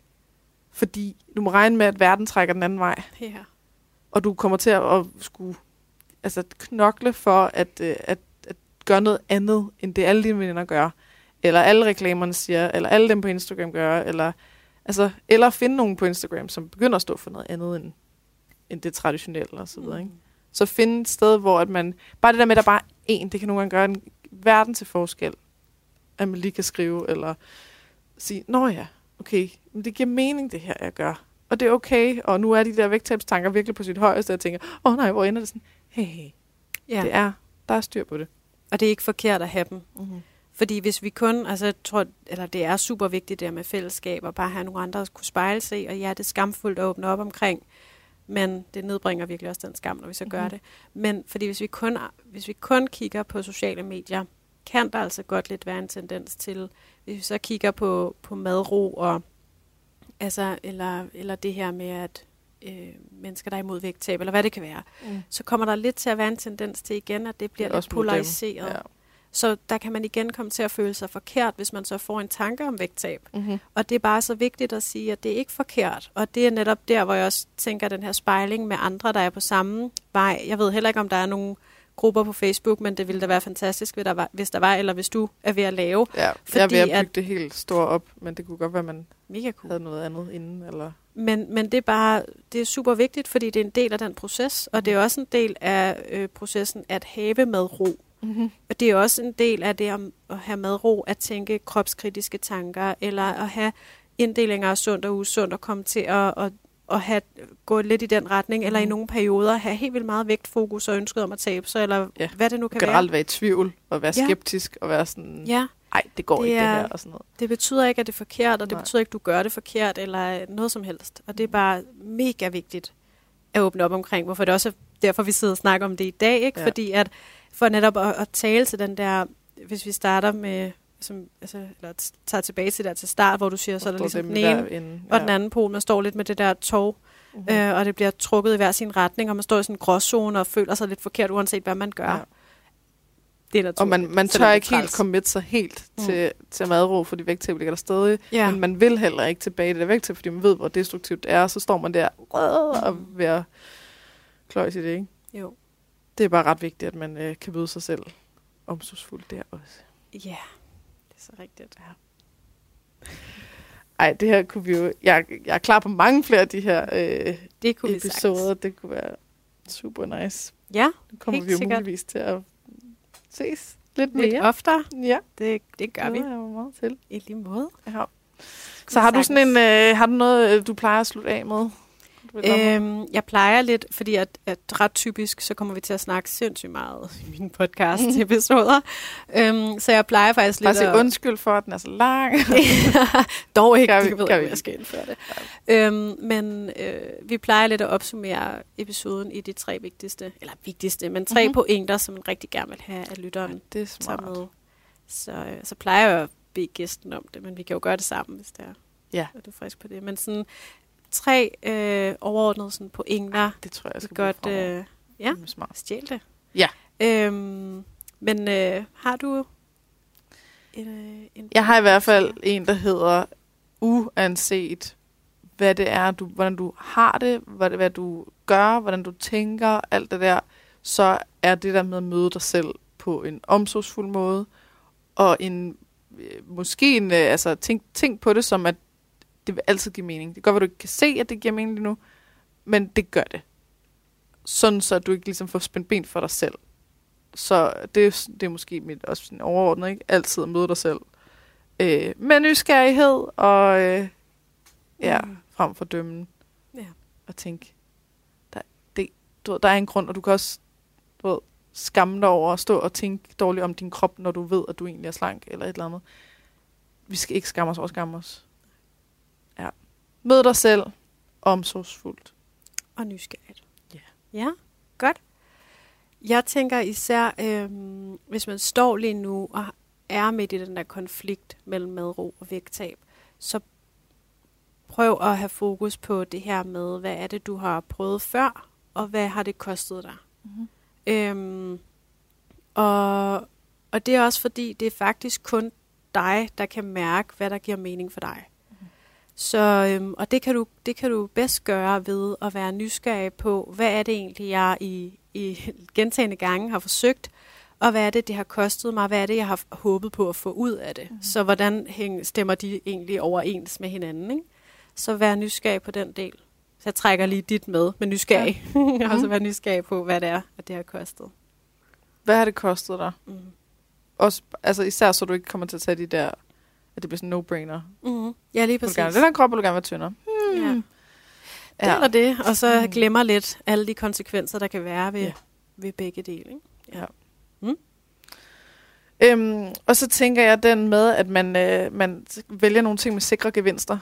Mm. De, er- de er ikke altid helt sikre, vel? Men sådan, øh, at der altid er noget andet end vægttabet, du får du ud af det. Med Det er de faktisk handlinger, lidt sjovt, gør. fordi det var den samme, jeg den tænkte på som nummer tre, så det var mega godt. Men ja, helt sikkert. Altså, og det, det gør både, at det ikke er, det er ikke forkert, at du gør noget for at tabe dig, men der skal også bare være noget andet. Så du for eksempel, øhm, hvis, du, øh, hvis du vælger faste, mm, så skal der også være en anden gevinst, end at det er noget vægttab. At du mærker, at du når, jeg, når jeg ikke spiser morgenmad, er jeg faktisk, jeg er faktisk overhovedet ikke sulten, og det er, det er så rart, at jeg bare kan slippe for at skulle tænke på det. Øh, det giver noget ro. Okay, check. Så er der flere faktorer, der faktisk vil, hvor det vil give mening. Præcis. Mm. Eller at du finder ud af, at øh, jamen, jeg træner kun for at tabe mig. Mm. Okay, men er der så noget andet bevægelse, der er bedre? Eller er der noget, kan du opdage noget med træningen? Finder du ud af, at øh, ej, lige pludselig så bliver jeg sådan helt hooked på, at jeg synes, at øh, det med at løfte tunge ting, det er fucking fedt, fordi jeg føler mig sådan helt øh, øh, stærk, når jeg gør det, og jeg føler, at jeg får nogle aggressioner ud. Mm. Okay, men så de aggressioner, de er jo kommet ud, uanset hvad det så Lige ellers præcis. ender med. Ja, og det tager ikke det fra dig. Nej. Bare fordi, at du så måske ikke Nej. taberne. Mm. Mm. Ja, Pissefedt. mega godt. Tre gode øh, pointer, Ja. synes jeg selv. Ja, det synes jeg også. Så hvis vi synes det, så er der forhåbentlig også nogle andre derude, der synes det. Ja. ja skal Og de sidder og hører, til, hører vores podcast, så må ikke, at de sådan, oh. synes, at det... måske synes, der er et eller andet, Jo, lad os er satse på det. idioter. Ej, det er meget svært at sidde og sige. Men øh, ja. Ja.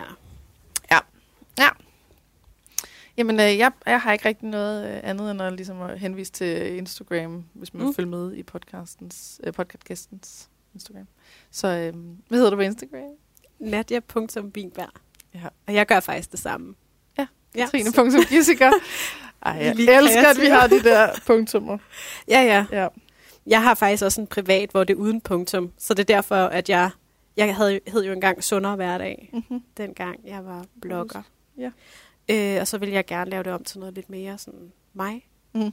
Så måtte det der punktum ind, fordi jeg havde allerede optaget den anden Ah. account, der hed Nadia Winberg.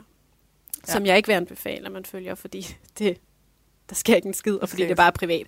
Det er Ja. kun til at kigge på Goldens videoer og klatrevideoer. Så Okay, ja, check. så øh, Nadia punktum ja, video. Nadia.Wienberg Winberg, ja. og V-I-E-N. B-R-G, lige præcis. Jamen, Ja. ja. øhm, så øh, håber jeg, at vi laver flere af de her. Og øh, ja, synes bare, det er pisse fedt at prøve. I lige Og måde. lave en for os begge to. Ja, Så og det, det, var, det var sjovt at prøve, synes Ja. jeg. Kæmpe fornøjelse at snakke Det- med dig. kan vi sagtens gøre igen. Mm. Og hvis I har nogle øh, kommentarer til det, eller altså noget, I enten blev provokeret af, eller noget, I kunne virkelig kunne bruge til noget, eller et eller andet, så hører vi meget gerne fra jer. Eller idéer til andre emner, vi eventuelt Ja. kunne tage op på den her måde, så vil vi da også meget gerne høre det. Helt sikkert. Mm-hmm. I skriver bare på Instagram, eller på mail, eller på Facebook, eller på Sender en brev, du. sms, eller ringer, eller gå ind på hjemmesiden. Ja.